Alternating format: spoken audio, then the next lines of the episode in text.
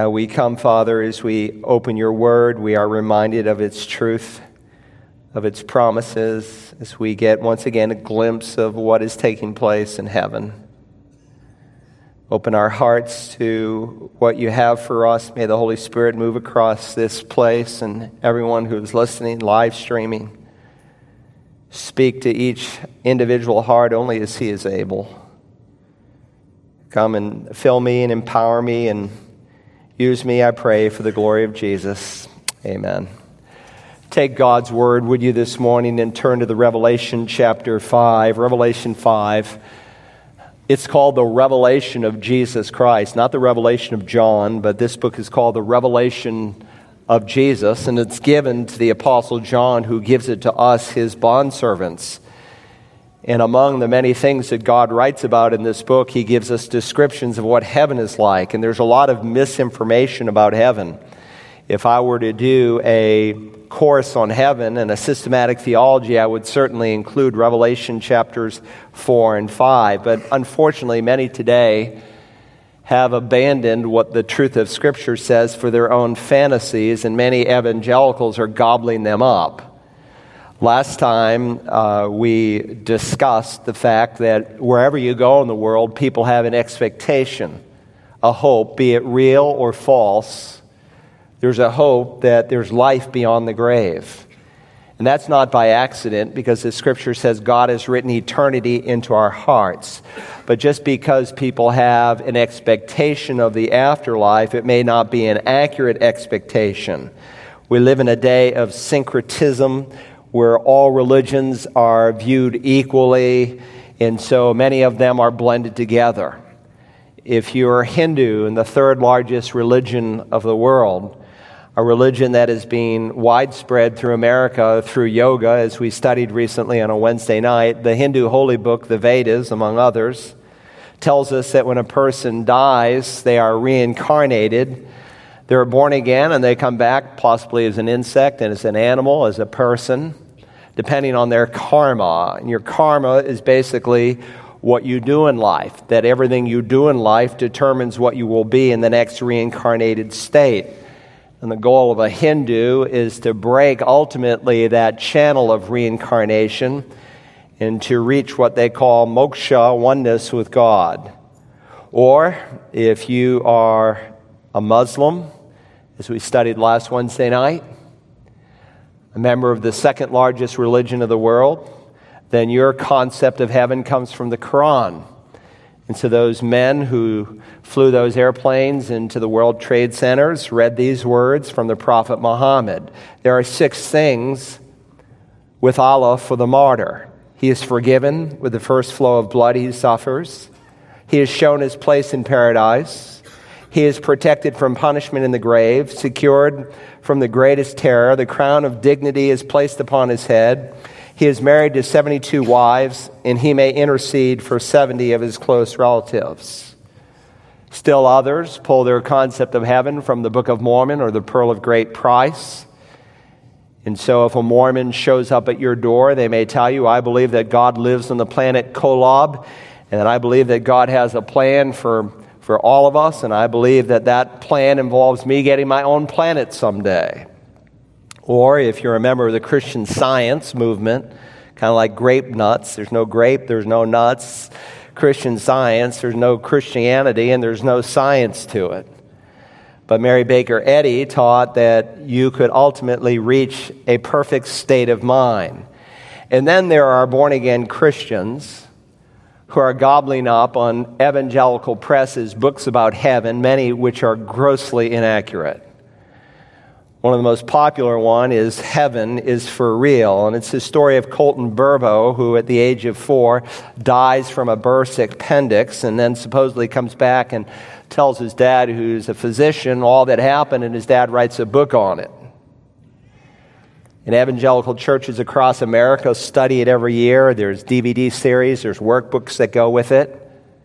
And evangelical presses are happy to print these things because it makes them wealthy and it makes the author wealthy. But they are as dangerous as they are seductive when they go beyond the realm of Scripture. And so we live in a day of shallow Christianity, We no longer believe in Scripture alone. And so many evangelicals are not all that different from Roman Catholics in that they have some writing beyond the Scripture that they think is authoritative. But when we come to the end of this book that primarily deals with heaven, God warns that anyone who adds or subtracts to this book will have their part removed from the tree of life. On one occasion, Jesus was having a dialogue with Nicodemus about salvation in heaven. And he said to him in John three thirteen, "No one has ascended into heaven, but he who descended from heaven, the Son of Man." He's reminding Nicodemus that he speaks with absolute authority, that he's uniquely qualified to speak about heaven. He says, paraphrase, "No one has gone into heaven and returned, but the Son of Man has come down from heaven." Recently on a national talk show that unfortunately our own radio station aired, sometimes we don't know what's going to be said, uh, they were talking about these books that are being written and endorsing them as a legitimate means to discover heaven. And the argument of the talk show host and the one he was interviewing, well, Paul went to heaven and came back. John went to heaven and came back. Why can't someone today come to heaven and come back and tell it? Because those men are apostles. And to be an apostle, you had to have been hand-selected by Jesus Christ. You had to have seen him in his resurrected body. And if those first two things were true, then you would do the signs, wonders, and miracles that only an apostle could do. So there's a lot of false teaching in our day, and it's important that we renew our minds in this day of twenty-minute sermons and this day of a lot of sloppy gush that's being dealt from pulpits that has very little to do with the truth of the Word of God, but it brings the people in. So gird up your minds for action as we read our text this morning. I want to begin in verse eight where we left off last time of Revelation chapter five. Follow along. When he had taken the book, the four living creatures and the twenty-four elders fell down before the Lamb, each one holding a harp and golden bowls full of incense, which are the prayers of the saints. And they sang a new song, saying, "Worthy are you to take the book and to break its seals. For you were slain and purchased for God with your blood, men from every tribe and tongue and people and nation. You have made them to be a kingdom and priests to our God, and they will reign upon the earth." Then I looked, and I heard the voice of many angels around the throne and the living creatures and the elders, and the number of them was myriads of myriads and thousands of thousands, saying with a loud voice, "Worthy is the Lamb that was slain to receive power and riches and wisdom and might and honor and glory and blessing. And every created thing which is in heaven and on earth and under the earth and on the sea and all things in them," I heard them saying to him who sits on the throne, "And the Lamb be blessing and honor and glory and dominion forever and ever." And the four living creatures kept saying, "Amen." And the elders fell down and worshiped. Now, for those of us who are new, let me bring you into the context of where we are. We've learned from Revelation one seven that the theme of this book is that he is coming with the clouds. It's the return of Jesus from heaven. And God's divine outline for this book is found in Revelation one and verse nineteen. "Therefore, write the things which you have seen," that's the past. "Write the things which are," that's the present. "And the things which will take place after these things," that's the future. God gave us a divine outline so we could not misrepresent or potentially misinterpret this book. The things that were, that you have seen. And so in chapter one, he writes what he had seen of that glorified Christ in heaven, and he records the vision for us. Then he writes about the things that are, things that were present in his day. And he writes of seven churches that in many ways typify churches across the world in every time frame of church history. There are lessons that we can learn from the seven churches that are unending. That's the present. And then the things meta tata, after these things, that is the future. So beginning in chapter four, we move into the futuristic section of the book of the Revelation. Notice how chapter four opens. Uh, there is an open door, which we saw as a picture of the rapture, twice over. After these things, that's the same two words, meta tata, of the last three words in John one nineteen. After these things, I looked, and behold, a door standing open in heaven. And the first voice which I had heard, like the sound of a trumpet speaking with me, said, "Come up here, and I will show you what must take place, metatata, after these things." Now, if you remember from last time, this is a picture of the rapture of the church. And it's not by accident that he finds these twenty-four elders in heaven. And we did a study on the number twenty-four, that it is a representative number of a large host of people. And I illustrated that for you from the Word of God. And so these are twenty-four elders who represent the church that has been taken into heaven. And so it's not by accident that the seven churches of chapters two and three are never mentioned again. And the next time we see the church is when it comes back in glory with the Lord Jesus in Revelation nineteen. And so four and five really give us the scene that is unfolding. Uh, it's really a precursor to the seals to come, and it's a precursor to the four riders of the apocalypse, because God is setting the stage for judgment as it's going to fall. And when you come to chapter six, things will dramatically change in the Revelation all the way through the nineteenth chapter. Describing that seven-year time frame, Jesus said, "Unless those days had been cut short, no life would have been saved. But for the sake of the elect, those days will be cut short." You do not want to be left behind and miss the rapture of the church. And while it is entirely possible to miss the rapture because you're not saved, it is absolutely impossible to miss the second coming of Christ. There are two distinctly different events. The rapture is one event when Christ comes to translate his people into his heaven. We will meet him in the clouds. The second coming, every eye will see him. He will plant his feet on the Mount of Olives, as this slide shows the comparison between the two. He comes first for his church. He comes back at the second coming with his church. The rapture, he takes us to heaven. It's called the day of Christ in the Bible. The second coming, he brings us to the earth, where we will rule and reign with him.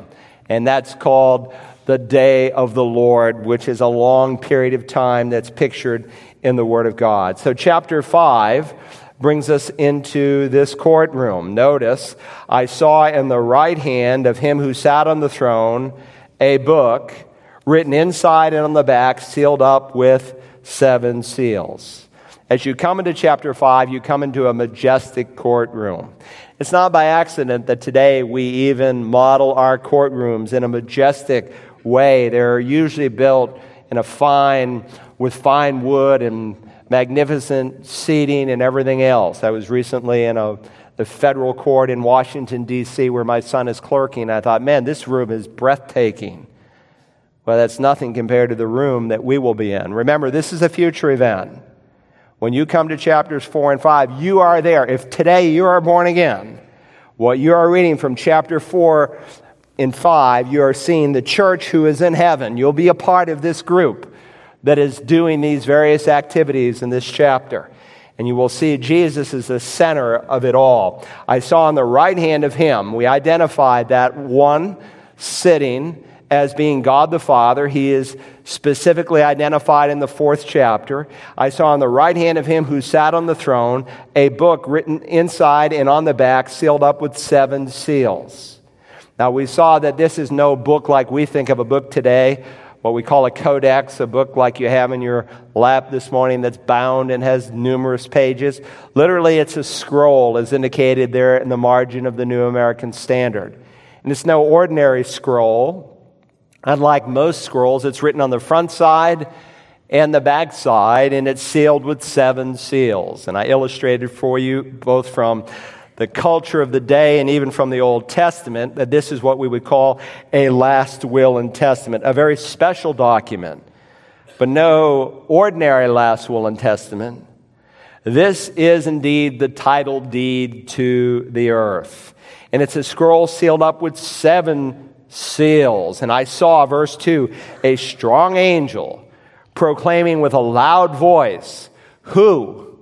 Who is worthy to open the book and to break its seals?" Every first century reader would know that this seven-sealed scroll was a last will and testament, that it was a title deed. And this strong angel is asking for someone to claim the title deed to the earth.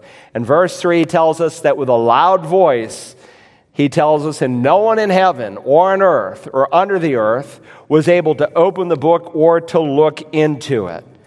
What he says echoes throughout the universe, throughout the heavens, throughout the earth below, even in hell beneath. Everyone hears this voice, and I can imagine the explanations the world will come up. Aliens are speaking to us. Who knows what they'll be saying? But across the universe is asked the question, who is worthy?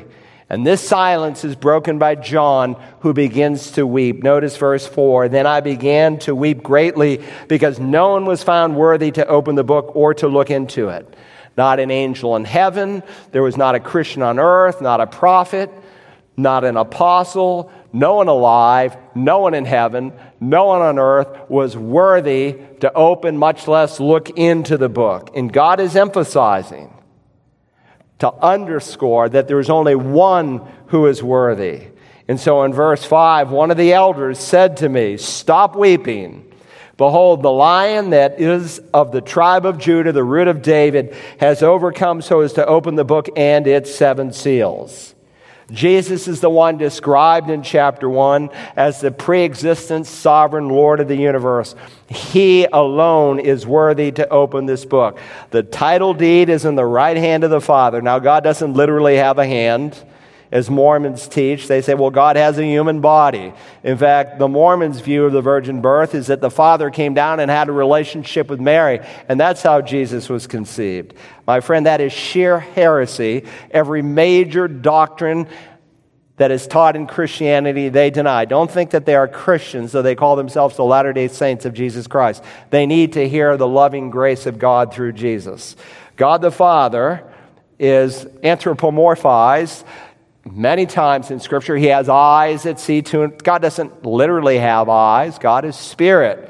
But God will often attribute human characteristics to himself so we can understand him. There was a time when Jesus was spirit, but he is now incarnated in human flesh, and we will meet him in that way, for he is ever in his glorified body. But the Father, in essence, hands the title deed to the Son who is standing at his right side, and he is given the opportunity to open this book. Now understand, God's original intention was for Adam and Eve to rule and to reign over this earth, but Adam and Eve lost that through their disobedience, such that when Satan comes and at the temptation offers Jesus the kingdoms of the world, that's not disputed. It's a legitimate offer because he is, quote, the God of this world, small g.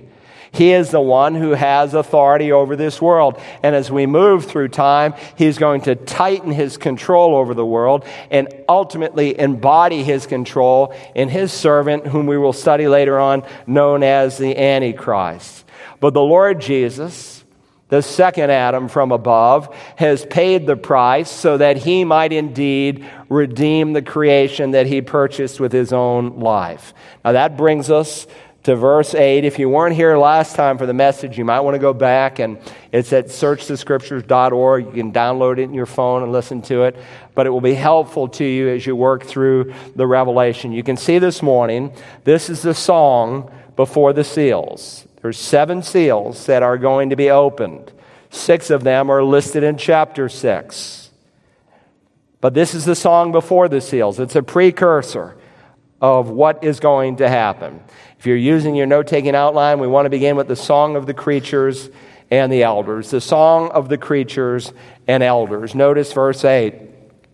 When he had taken the book, the four living creatures. Now the old King James renders it the four beasts, though the new King James, virtually like every other English translation, refers to it as the four living creatures.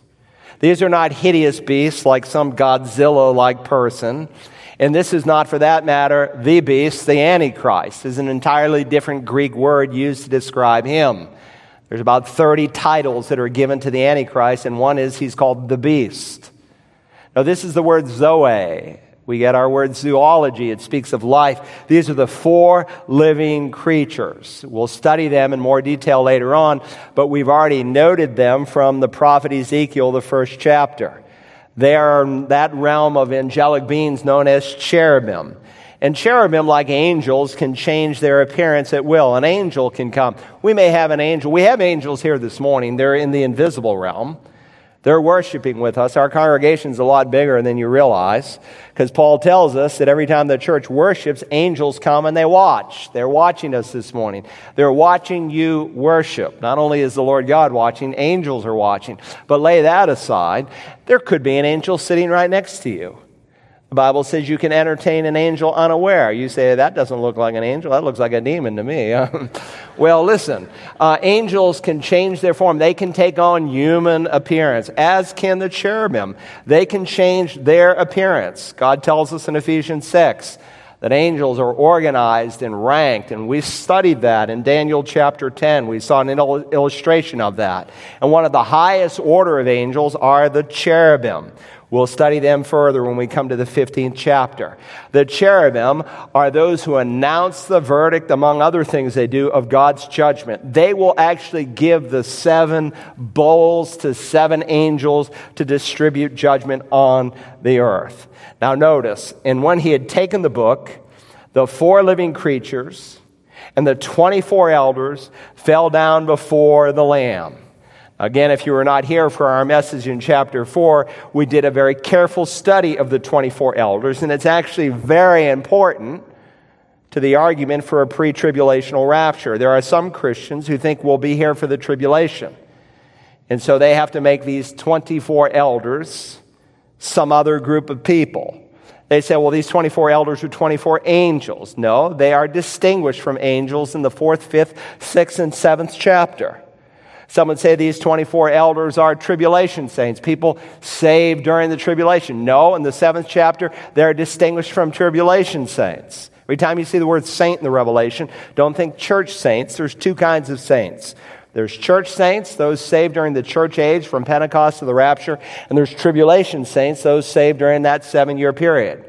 Some say, well, these are members of, uh, they represent Israel. No, they don't represent Israel. One of the functions we're going to learn of the Great Tribulation is to bring the Jewish people to faith. They're going to look on him whom they have pierced. They're going to believe that Yeshua HaMashiach is the King, he's the Messiah, he is the Savior of the world. They're going to recognize that. That's one of the purposes of the tribulation. No, these are elders of the church, representative of the entire body of Christ. And so the promise that Jesus made, for instance, in Revelation chapter three, that we as his people would be taken out of that tribulation that would come upon the whole world. There has never, ever, ever been a time in human history, not even in the great world wars, where there's been tribulation on the whole earth. But there is a day that is going to come that is going to encompass every square inch of the planet, every nation on the world. And God promises through his Son that he will remove his people from that time. And so what you find here are these twenty-four elders who we have seen are clothed in white garments. That's the arraignment that God gives born-again Christians in heaven. They are given crowns. That's the reward that we are given. And they sit on thrones, because one of the things that you will do is you will rule and reign with Jesus. So they're representative of those who've come out of the church age. When he had taken the book, the four living creatures and the twenty-four elders fell down before the Lamb. Before we're done with Revelation, we're going to learn that there are many things that God's people are doing in heaven and will do throughout all of eternity. And one of the things that we will do is we will worship the Lord. You know, when you're born again, when you've been made a new creature in Christ, there's something in your heart that just reaches out and wants to praise the Lord, if you're in fellowship with God. Now, you may have come here this morning and you thought, boy, these people are a little excited. They even clapped after, you know, one of the hymns and got, you know. Um, listen, that's what your heart does when you are born again. There's a new proclivity for worship. Listen, when you get to heaven, you can multiply the excitement that you might know in a place like this ten thousand times, ten thousand times, because in your glorified, resurrected body, you will worship God like you have never done before. And so they fall down before the Lamb. What's the first thing you're going to do when you meet Jesus in heaven? Some people think, well, I'll enter in, I'll give him a big hug. Some people think, I'll dance before Jesus, or I'll give him a high five. You won't do any of those things. You will fall down at his feet, and you will worship him.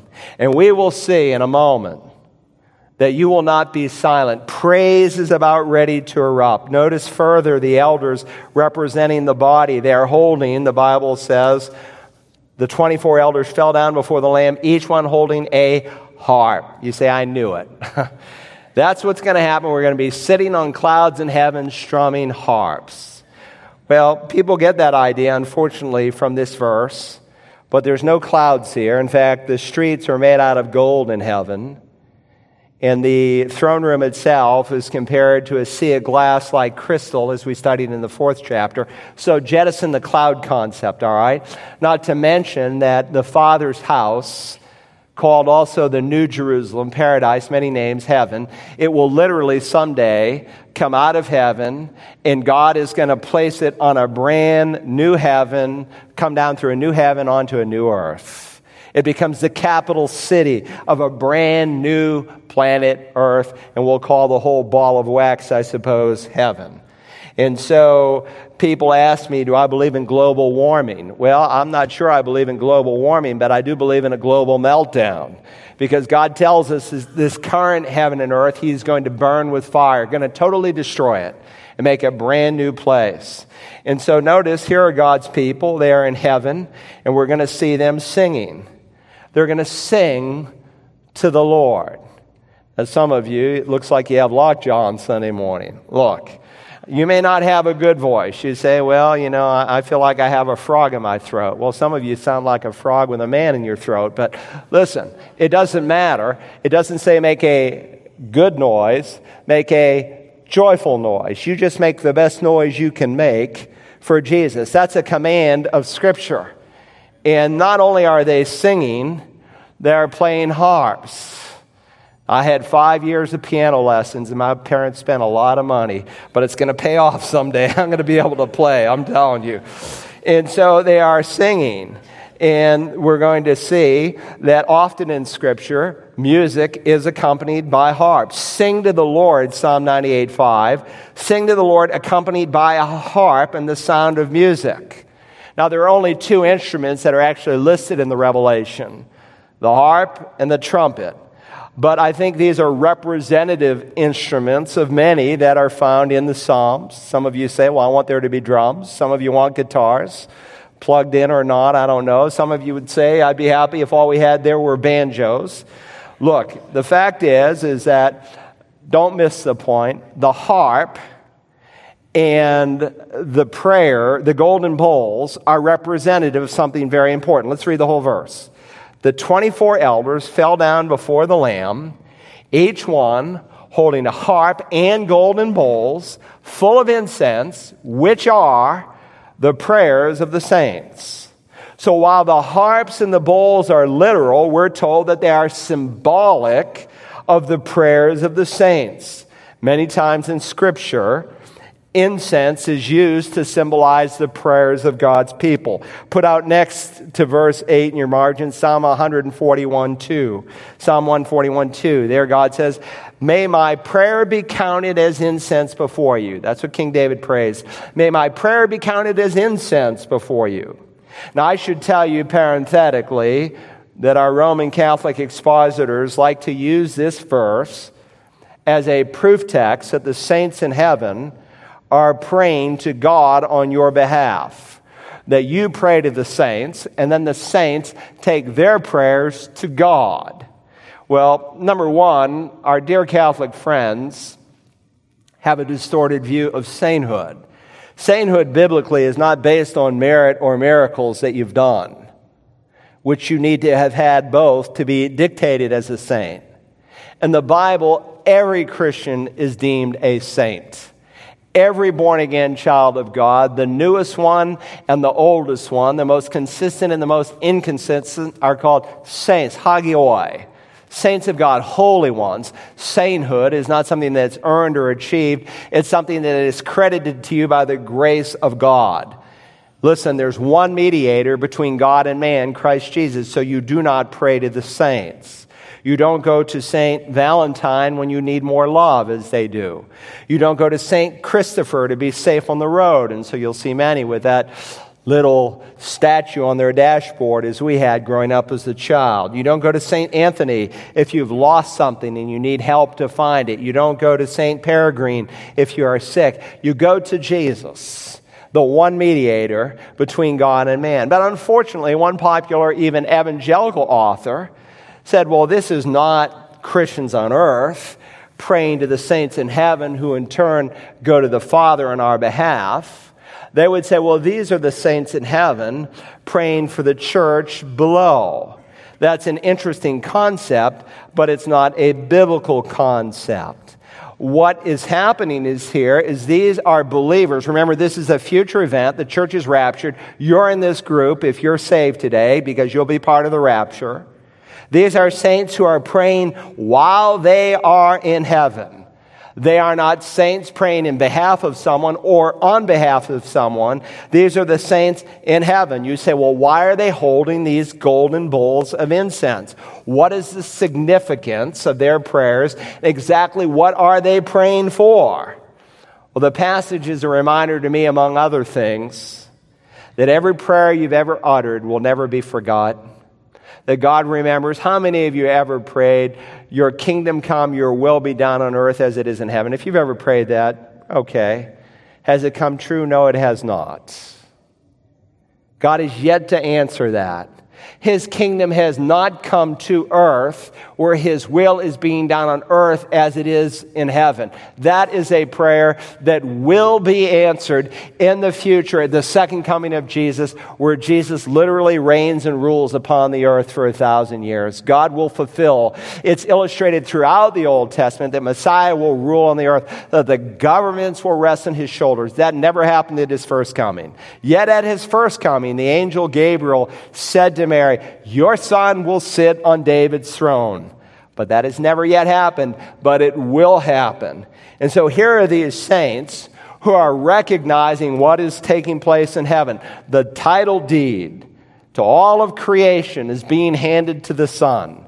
And he is about to enact judgment upon the world, where the kingdoms of this world will become the kingdoms of our Lord and of his Christ.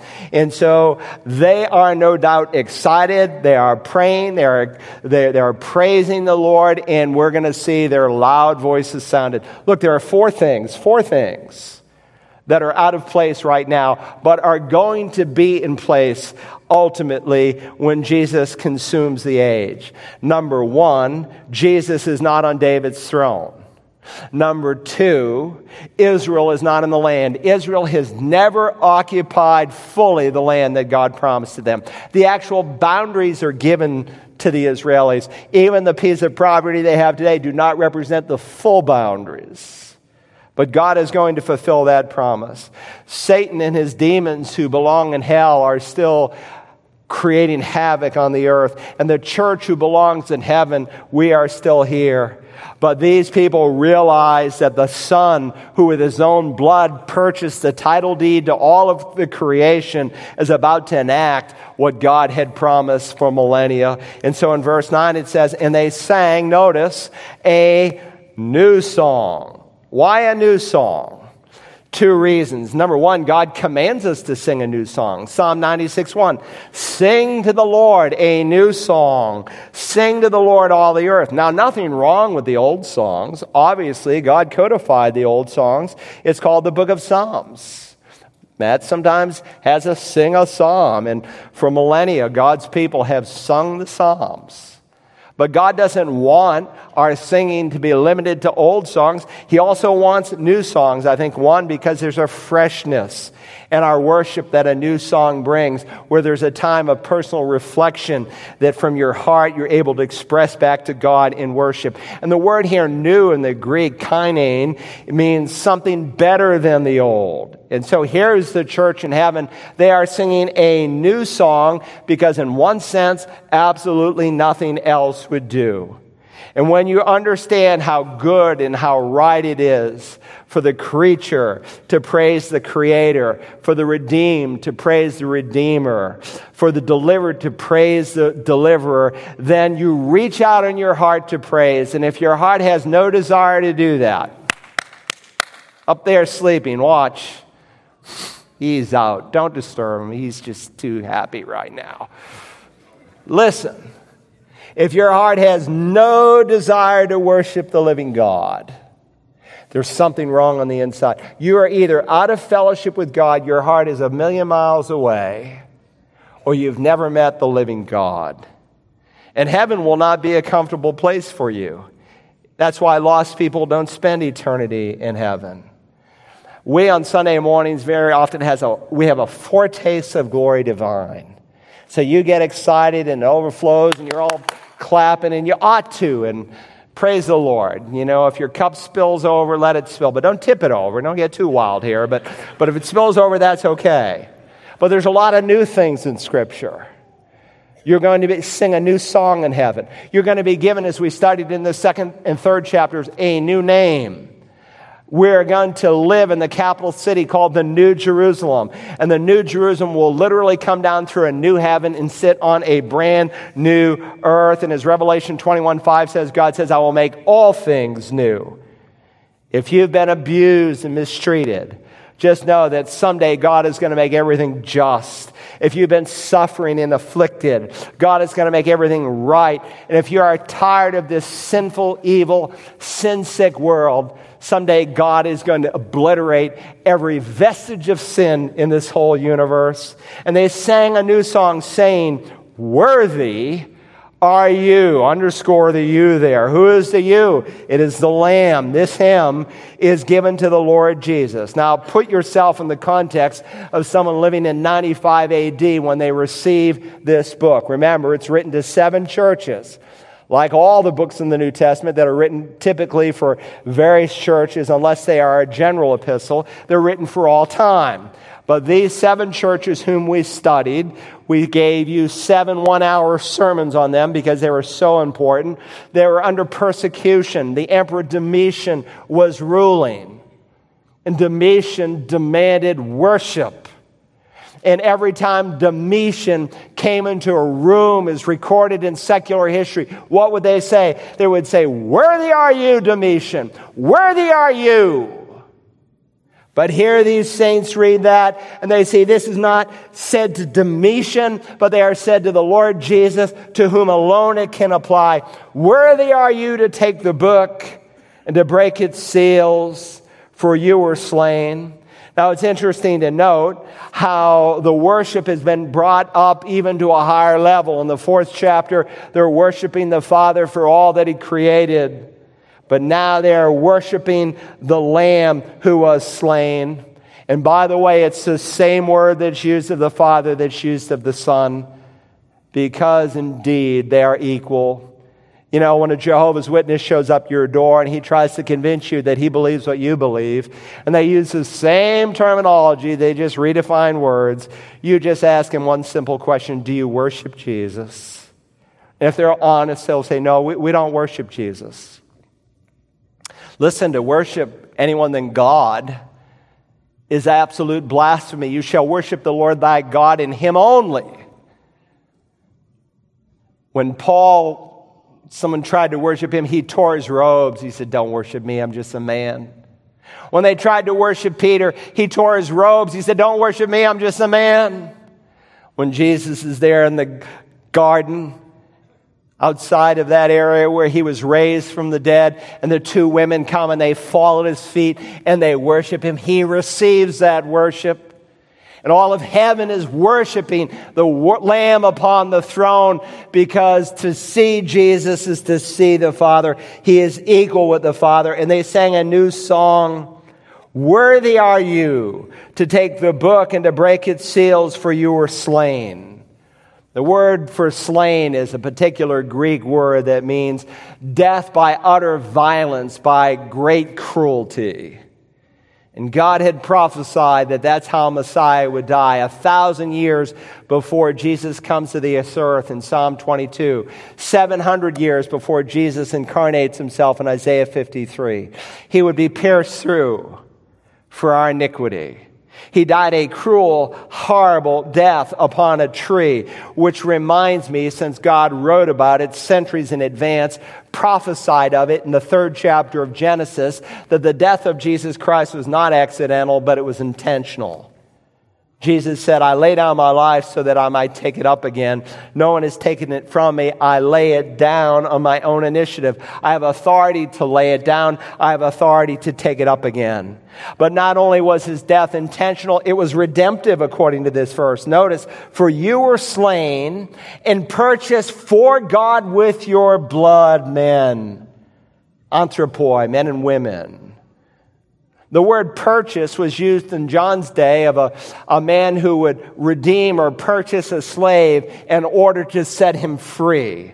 And that's precisely what Messiah's death did. God purchased us out of the slave market of sin. He wrote our names in the Lamb's Book of Life. He removed us from the kingdom of darkness into the kingdom of God's beloved Son. And he has now given you a new life so that you can live a new lifestyle. And all of heaven just bursts forth in praise over the precious blood that was slain that we might be forgiven. It was intentional, it was redemptive, but notice also from this verse, it was universal. Let's read further. Worthy are you to take the book and to break its seals, for you were slain and purchased for God with your blood men from every tribe and tongue and people and nation.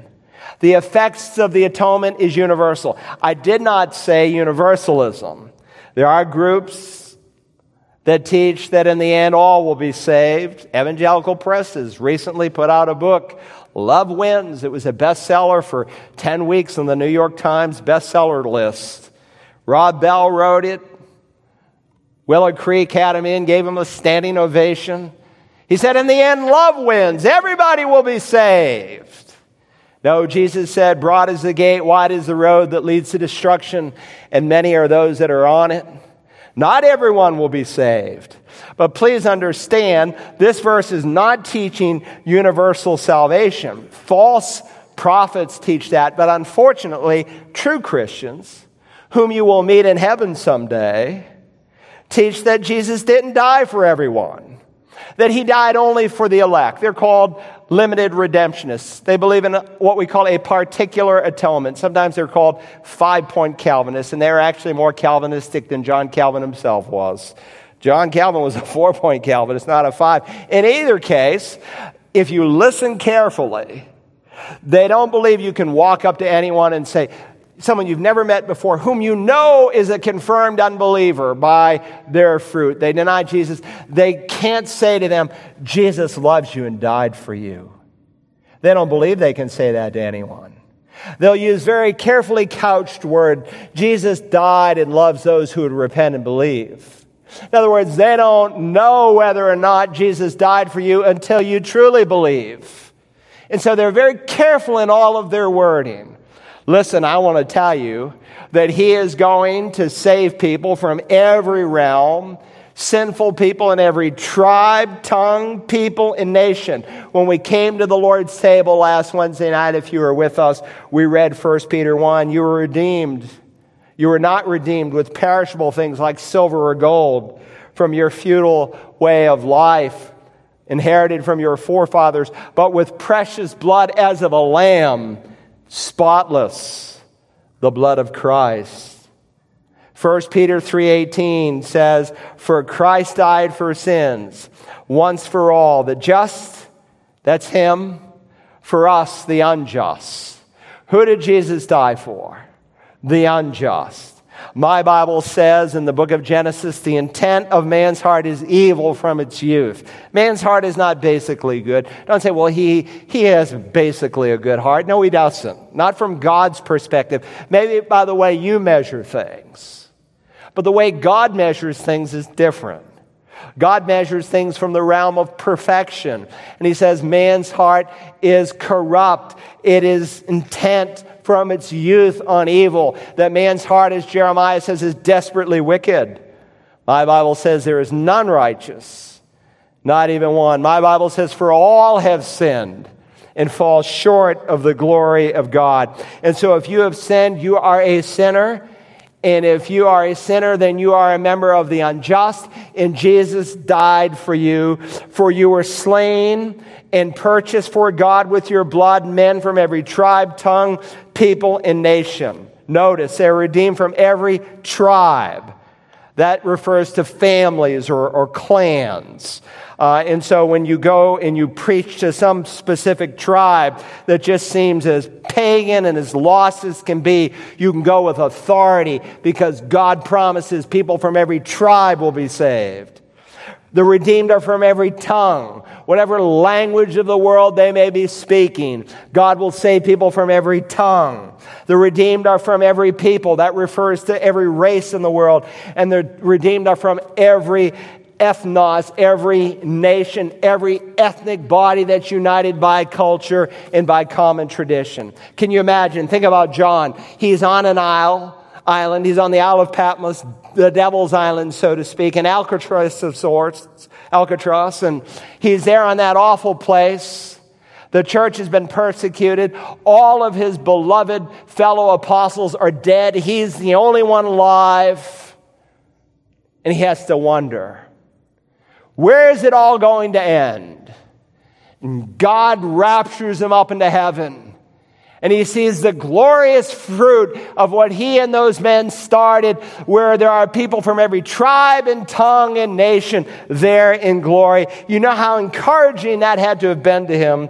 Verse ten, you have made them, they're singing, you have made them to be a kingdom and priests to our God, and they will reign upon the earth. Three benefits that you as a Christian will experience someday. He made you to be a kingdom. Not a king, but a kingdom. We studied that in Daniel seven and verse twenty-seven. The prophet Daniel said that someday that the kingdom would be given to the saints of the Most High. And if you are saved, you have royal blood in your veins this morning. You are a part of a kingdom. Secondly, God has made you to be priests. You are a part of a priesthood. Now, in the Old Testament, there was just a select group of men, men only, that could be priests. And to be a priest, you had to be from a particular tribe, the tribe of Levi, and not only from the tribe of Levi, but from a particular family, the, tri- from the family of Aaron. But no longer, anyone can be a priest. Anyone who knows Jesus as Savior. I grew up in a church where just certain people could be priests. But God's view of the priesthood is very, very different from the church I grew up in. I was told I had to go to my priest to deal with my sin. God tells me I am a priest, and that I can go directly to my Father through His Son, that you can go to the Lord Jesus with all of your sin.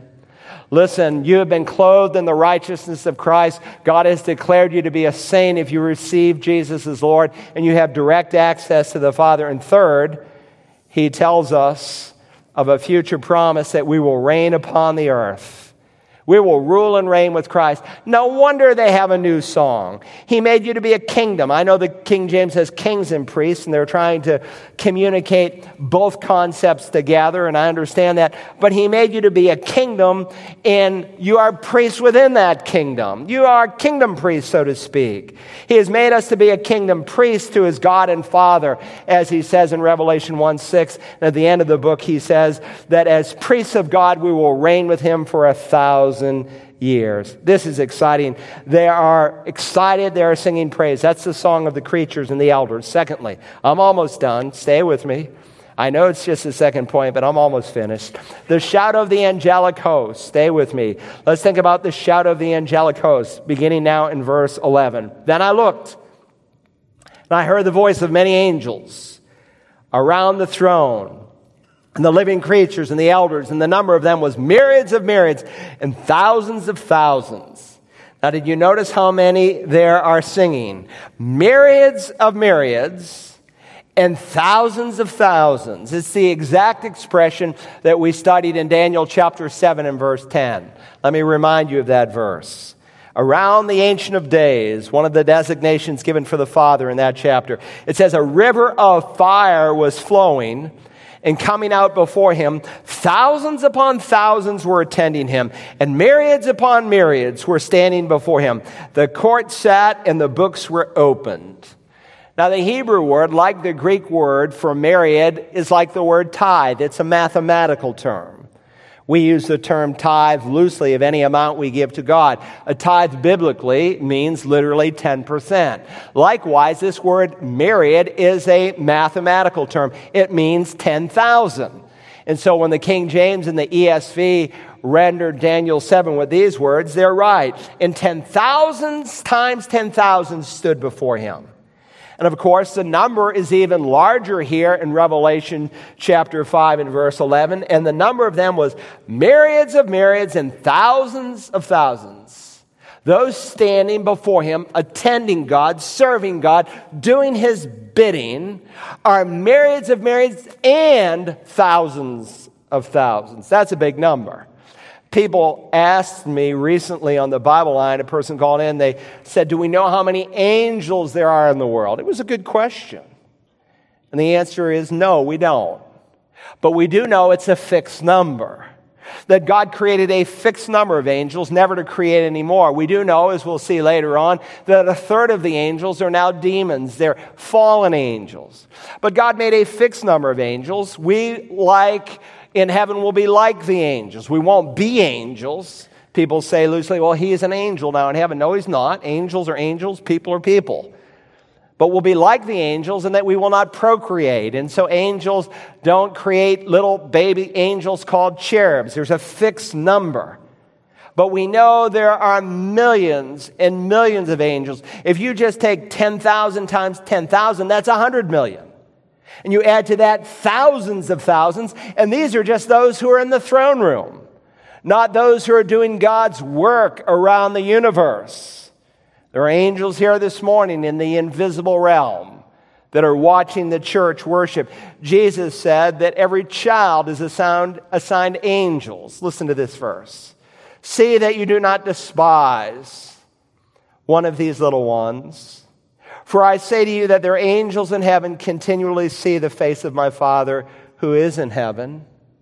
Children don't have guardian angels as such, but they have angels, plural. And if there's one point nine billion children in the world and they all have at least two angels, we're talking about a bunch of angels. The word myriad is the largest number that the Hebrews and the Greeks use.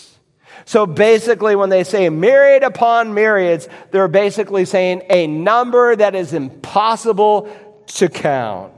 Notice now verse twelve. With the redeemed church, they are saying with a loud voice, worthy is the Lamb that was slain. Now, they are saying, but I think they're singing. And so I think the Net Bible is correct when it says, uh, all of whom were singing in a loud voice. The word that is actually used there, legantes, in terms of uh, the structure in the Greek New Testament, is amplifying the song. In other words, in essence, he's saying, here's the lyrics that they were saying. He's expanding the uh, verse here in the song. You say, can angels sing? Of course they can. Yes. Hark the herald angels sung, right?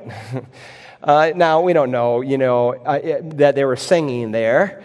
You know, on, on the incarnation, probably were. But we do know angels can sing. In Job thirty-eight, at the creation of the world, the morning stars, one of the terms, designations given for angels, the morning stars sung, and all the B'nai Elohim, the sons of God, shouted for joy. It's a Hebrew parallelism. Two terms used to describe angels, the sons of God and the morning stars. They sang, Job tells us, the creation of the world. And notice what they're saying with the church. Worthy is the Lamb that was slain.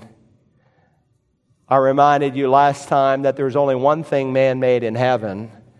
That's the scars of the Lord Jesus. We sang it a few months ago, crown him the Lord of love. Behold his hands inside, rich wounds yet visible above, in beauty glorified. You will see the nail scars of Jesus in heaven. It will be a constant reminder of the price of your redemption. Worthy is the Lamb that was slain to receive power and riches and wisdom and might and honor and glory and blessing. Seven attributes. You're worthy to receive power because Jesus is, as First Corinthians says, the power of God. You're worthy to receive riches. We speak of the unfathomable riches of Christ. He is worthy, the Lamb, to receive wisdom because Jeremiah and Isaiah say that the Messiah is the embodiment of wisdom. He is worthy to receive glory. In fact, God tells us that the Lord, or might, in that he is powerful and someday he will come in great might. Same word, dealing out retribution. All seven attributes are found elsewhere in the New Testament. We've got to finish. Let me conclude with the saying, not the song, but the saying of the whole creation. The saying of the whole creation. Beyond the song of the creatures and the shout of the angels, which is really a song, there is the saying of the whole creation. Verse thirteen, and every created thing which is in heaven and on earth and under the earth and on the sea and all things in them, I heard saying to him who sits on the throne and the Lamb be blessing and honor and glory and dominion forever and ever. Now this third group acknowledges both him who sits upon the throne and the Lamb who is standing at his right side. And they are attributing to both worship and praise. And if you remember from verse six, to the Holy Spirit as well. This is a triunity picture here. Every created thing which is in heaven and on earth and under the earth and on the sea and all things in it. Now grammatically and contextually, it does not appear that this group is singing. They are just speaking, and rightly so, because those who are on the earth and under the earth and on the sea and in the sea would comprise both believers and unbelievers. But they will affirm these very truths. Paul reminds us of that. He quotes the same passage from Isaiah in Philippians three. So that at the name of Jesus, every knee will bow, of those who are in heaven and on earth and under the earth. Because the Lord Jesus was willing to come and to be slain. He has been given the dignity above all dignities, the rank above all ranks. He is the King above all kings. He is the Lord above all lords. The same title given to the Father is also given to the Son. And every knee will bow and every tongue will confess that Jesus is Lord. Those who are in heaven, all of God's holy angels, all the believers from the Old Testament realm, all the believers from the church age, all the tribulation saints will confess that truth. Those who are on the earth, both believers and unbelievers alike, John adds, and those on the sea, he will be marveled at, the scripture says, amongst those who have believed, but those who are not believers will also acknowledge his lordship. Even those under the earth, an expression that we studied in our exposition of Philippians, that pictures that place below that lost people spend in eternity. Every tongue will confess that Jesus Christ is Lord. Now, while God allows you the right today to confess Jesus freely as an expression of your own will, he will not give you that right in eternity future. If you do not know Jesus as your Savior, you will have no choice before he forever assigns you into a place of judgment to say, Jesus is Lord. Every human, every tongue, every person will give him the praise that is due. Those who are in heaven, those who are on earth, those who are in hell, even Satan himself will confess that Jesus is Lord. Now you can ignore him. You can use his name in vain. You can blaspheme him. You can downright reject him. But you will confess him. Every person will. And he will receive his rightful place before all that has been made. And the four living creatures kept saying, Amen, Amen, Amen, Amen, Amen. And the elders fell down and worshiped. Father, I thank you today for your word. Help us not to be flippant with it. Help us to pay careful attention to all that it says. Help us to gird up our minds for action, that we might reject that which is false and embrace that which is true. Father, we live in a day when your word is mocked and laughed at, rationalized, where its truth is taken away. But thank you that everything you said you will do.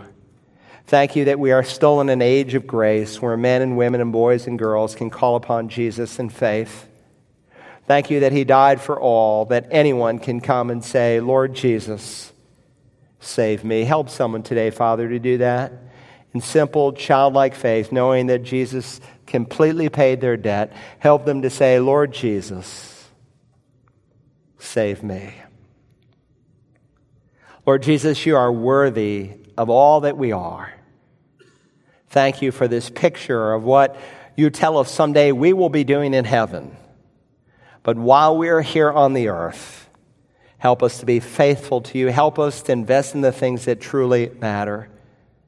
Father, how fragile this life is. You said our life is like a vapor that appears for a moment and is gone.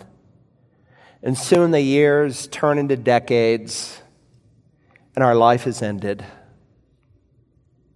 Help us, our Father, to invest in the things that really matter, to set our mind on the things that are above and not the things that are upon the earth. Help us to invest in the lives of men and women and boys and girls. Help us to help others to know Jesus is Lord, and help us to live every breath for him and for his honor and glory, and we ask it in his holy name.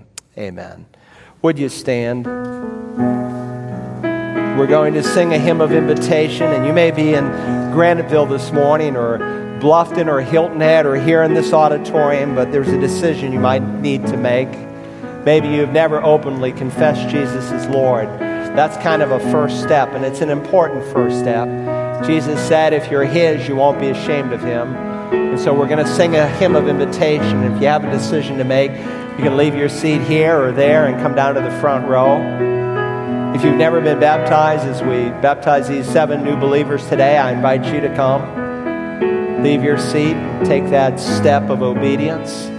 Maybe you need a church home. I want to ask you to leave your seat and come. We need you. You want to help us and make a difference, then come and help us. So Matt, lead us. Would you come now?